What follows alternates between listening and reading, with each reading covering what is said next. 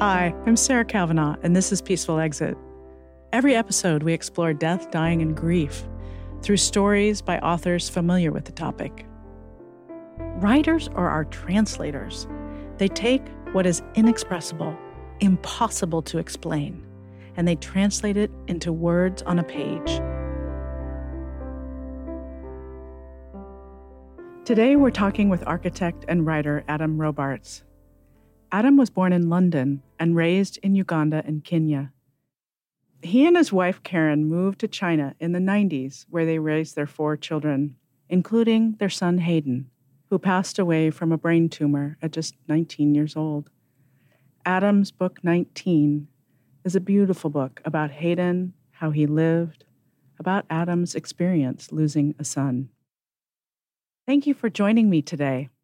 Thank you. And uh, it's really an honor to be on your podcast for Peaceful Exit. Before we talk about Haydn, I understand your father died before you learned of Haydn's illness. It, it takes a really unique and conscious individual to be with the dying. And I just wanted to hear a little bit about what it was to hospice your own father. In 2013, February, my father passed away in his very humble home in Kampala, Uganda. My father had pancreatic cancer. Uh, he was losing a lot of weight, and it was obvious that he was now in that last chapter of his life, preparing to graduate from this life. And Thank goodness for morphine to help manage yeah. the, the pain. And he had a hospice nurse, and this nurse would come and administer the morphine. And everything else was left to us, you know, sitting on the side of dad's bed with him and saying prayers, meditating and reflecting and just being present for him and with him. He didn't say much in those last days, but he was still conscious and um, I had the great honor to be with Dad as he took his last breaths. And interestingly, after Dad passed away, I thought, my goodness, now I've got to figure out how we're going to do the burial and how do we wash his body and prepare his body and how do we find a coffin and all these very practical things that I had to figure out. I was a little bit lost in that moment. And I noticed on Dad's bookshelf a binder that said my graduation. And I thought, that's interesting. What's that about? And I pulled it off his shelf. Literally, this is within hours of dad's passing. I'd never even noticed it on his shelf. And I opened it up, and my goodness, it was his instructions for his burial. And thank goodness I found it, you know, rather than two or three weeks later when it might have been too late. And I opened it, and it was literally like instructions for the preparation of a party. That's fantastic. He said people should be dancing at my funeral. And I thought, oh my, how am I going to get people to dance at dad's funeral? And then there was something he wrote in capital letters and underlined it several times. He said, Africans don't die, they rise to greatness. And I, I just thought, Dad, you are something else. You know, you just have this complete fearlessness.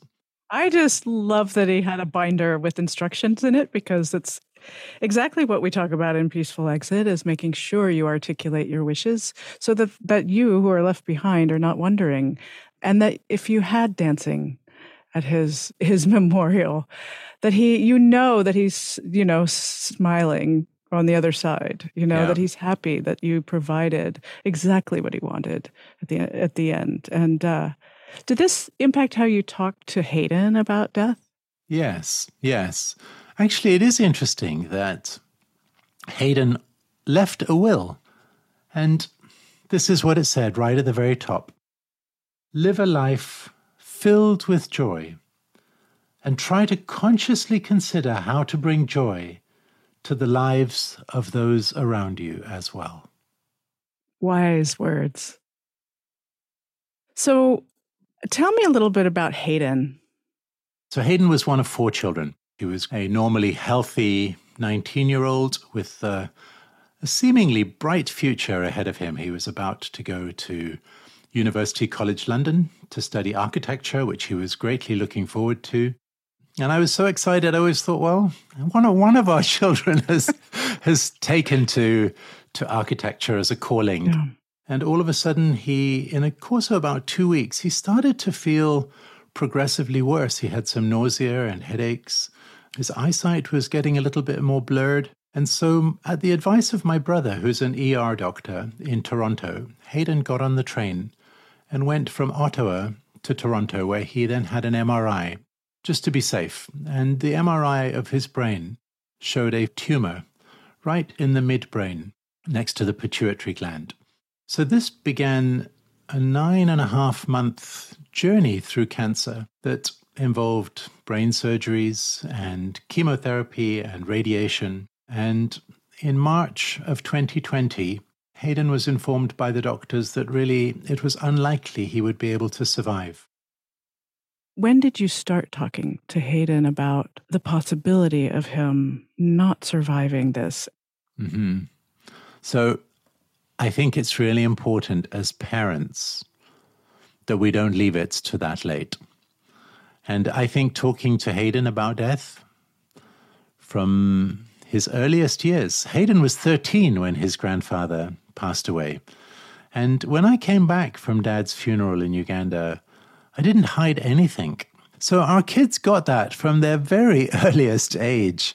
And actually, even a few years later, I, I mention in the book, sort of almost like in a footnote, that Haydn, as a young boy in 2008, he buried Zander Ali, our youngest, who never actually lived in this world because he didn't quite make it to full term. And so we lost a child, and we knew it was a boy, and we had a name for him. And Haydn had a love for his younger brother, who he never got to meet. But he decided with Talis and Cyan that they wanted to help dig the grave, that we would bury this little casket.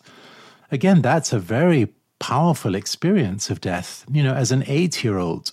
It's truly exceptional, I want to say. Yeah. Truly exceptional. And visited it. Haydn visited it more than any of the others, more than any of us. And Haydn would plant Sibuliao flowers around this little graveside for Zander Ali. Whether it was his grandfather or his younger brother, or actually Karen's father as well passed away, and Haydn would have been very conscious of that. So we definitely had, with our children, opportunities for them to reflect on death, to talk about death, to come to terms with death, to see it as something that happens to all of us. You know, nobody gets yeah. out of here alive, and and to realize that actually it's part of our eternal journey. And um, so now we go to the question you asked, which is that, okay, Haydn has been diagnosed with cancer. And I think for anybody, even hearing the word cancer, hard to completely not associate it with death. There's always that tinge, that sense, oh my goodness, this is cancer. And many people do die of cancer. And of course, it would have occurred to Haydn. We didn't even need to raise it, we didn't need to mention it. He knew it, he knew that was a possibility. Whatever was to be the outcome, he accepted it with grace and gratitude. And he knew from the very beginning that if he was going to die of this cancer, well, that was that was one option. And not that that was his choice, definitely not. He wanted to live. He wanted to live a long and fantastic life. And even, you know, when we were presented with this kind of verdict, you know, that actually the cancer had spread and that we had come to the end of the curative path, Haydn said, I wonder if we could look for a clinical trial. You know, let's see if we have, let's not leave any stone unturned. He was a 19 year old, he wasn't giving up. And we found this extraordinary clinical trial in New York. And the percentage survival for the type of tumor that he had was low. It was about 7%. And Haydn said, even if it's 1%, that's better than nothing. Yeah. You know, how extraordinary. He saw it as positive. you know, instead of complaining, why is it only 7%? He said, that's okay. That's, you know, even if it's 1%, that's better than nothing. So he was, he was going for it. He wanted to do everything he could. And then if the result of that was that the will of God, the nature of what we know of science at this time about these particular kind of tumors means that we don't survive. Well, that's the result, and we accept it. One of the things I love in your book is Haydn's peacemaking, specifically keeping the peace amongst his siblings. He had a lovely, calming presence, Haydn did. Um, I think sometimes these days we often refer to it as a condition of mindfulness. Um, but actually, you referred to a, a vignette how when we were in Toronto, there was sometimes tensions in the space, and at that time we didn't know Haydn was going to pass away. We were absolutely, you know, on this journey of chemotherapy and radiation, where we fully expected he would be he would be cured. And then, so occasionally there was tension, and Haydn would say, Cyan and Keon, why don't you just come into my room for a few minutes?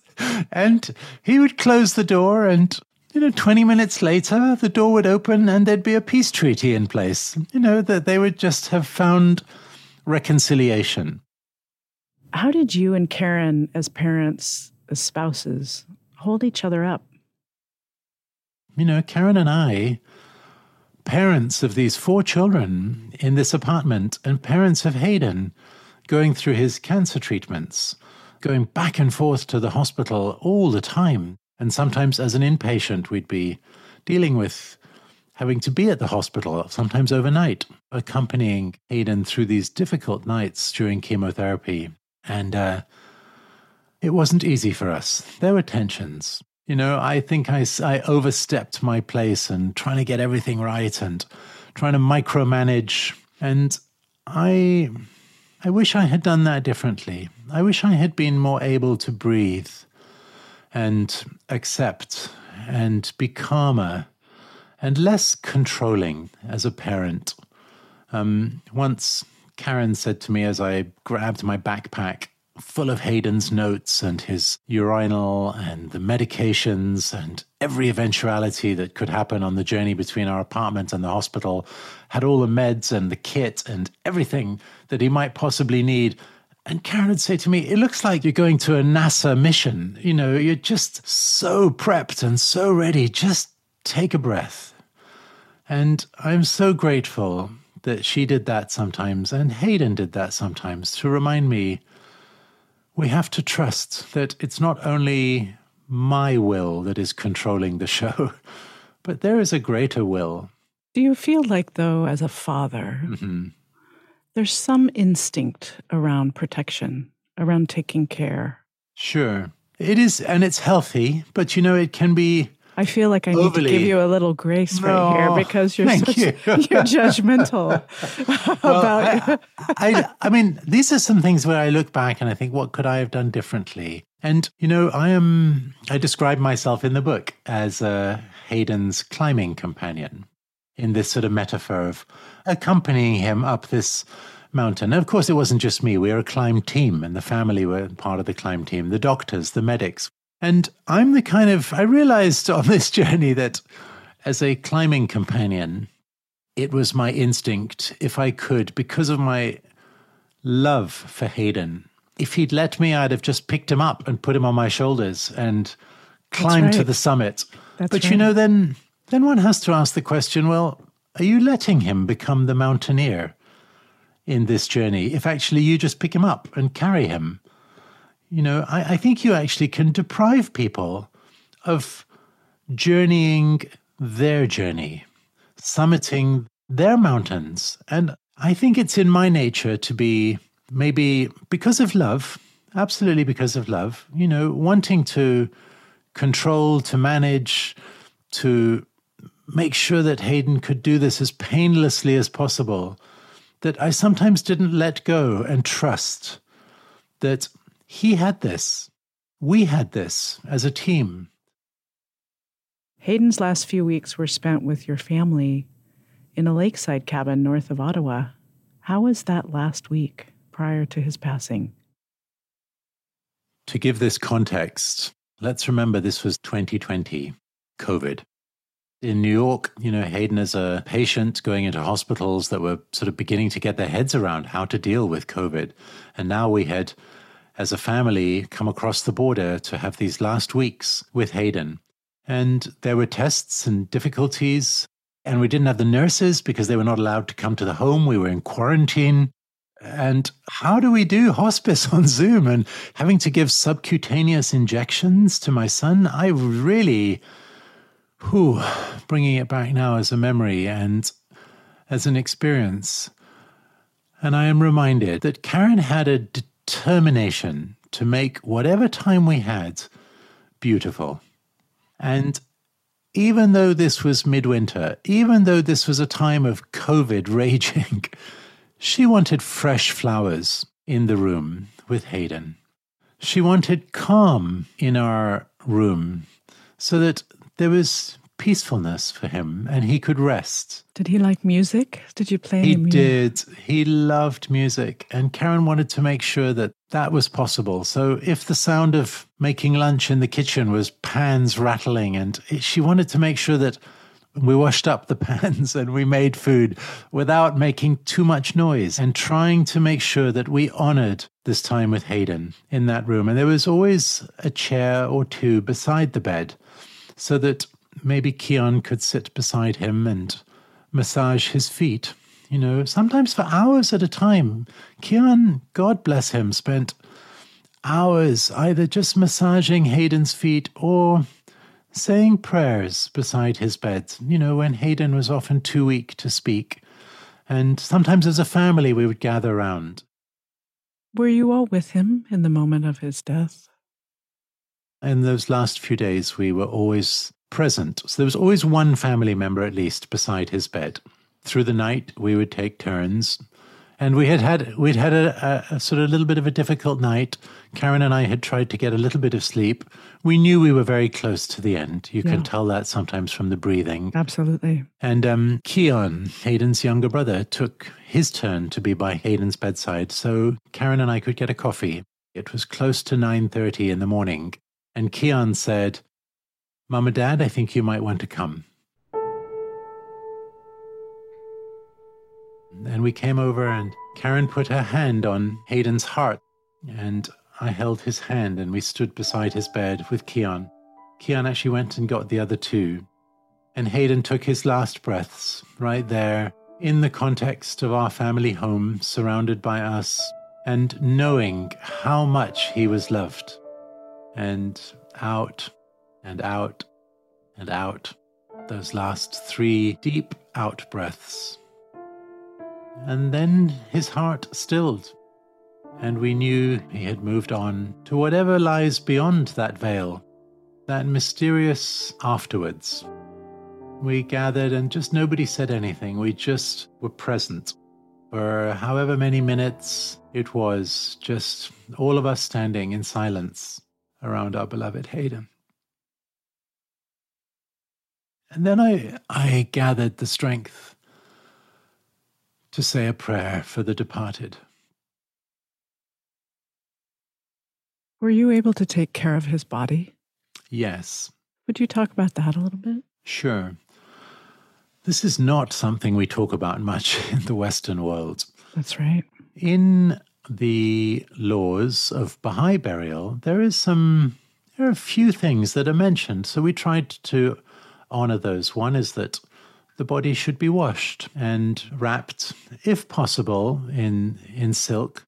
So Karen had, for example, bought some sponges that were sea sponges, natural sponges, so we could each wash a part of his body. So Keon, who had spent all those hours massaging his older brother's feet, mm. he was in charge of washing Haydn's feet, and I uh, washed his chest. And in a very sacred and as much a, a dignified way, respectful way, we prepared his body and then wrapped it um, in some silk that we had bought, some simple white silk from China. And Karen had a little bit of uh, attar of rose, like rose water, that we could then just anoint his body. Or just there's a beautiful fragrance of rose in the room. And so here we were, because of COVID, the funeral home, we had arranged with them that they would bring the coffin to us. And as we took the coffin out of the house, we sang Baha'i prayer Um, and then, my goodness, we weren't expecting it in the garden, keeping a social distancing that was possible. All these people were gathered. My goodness, there were friends who had heard that Haydn had passed and they wanted to come and pay their respects. So, yeah, those were very, very special moments as a family to still be with Haydn, to honor him, to feel his presence. Absolutely. Um, and in no way was this the end. I think this is something really important. I think when we see death as the end, it can really grip us with fear, paralyze us, and actually prevent us from appreciating that sacred time that we're in and that sacred space. The closest we have, I think, is birthing. You know, 20 years earlier, I had been at Haydn's birth. I watched him come from that world of the womb into this world. It was kind of like I was attending, I was waiting at the arrival gate to see my beloved son being born. And I, I was just aghast. I was, even though I'd watched this once before with his older brother, I just felt awestruck at the, the extraordinariness of this process um, as a father attending the birth of his son. And here I was now, 20 years later, not at the arrivals gate, but at the departure gate, you know, saying goodbye to him. And um, as my wife Karen often says, it wasn't that he was going, he was just going ahead. It's been just over two years since Haydn's graduation. How would you say your relationship with him has evolved? First of all, I miss him terribly. It would be naive and inaccurate to say otherwise. You know, I miss hugging him in the mornings. I miss, you know, being able to talk to him about architecture. I miss his wisdom in our family consultations. Um, his peacemaking. his peacemaking, for sure. You know, what a gift he was to our family.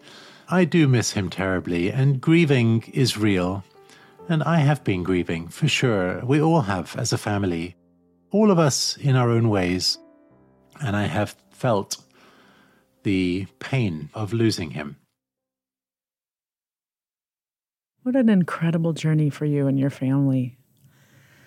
And as challenging and painful as it was, you were all, especially Haydn, very thoughtful in how you approached it. We had prepared ourselves. We knew what was going to happen. I think, Sarah, you mentioned earlier about with peaceful exiting, it is greatly helpful to a family, especially, to prepare, to write a will, to reflect on what we wish.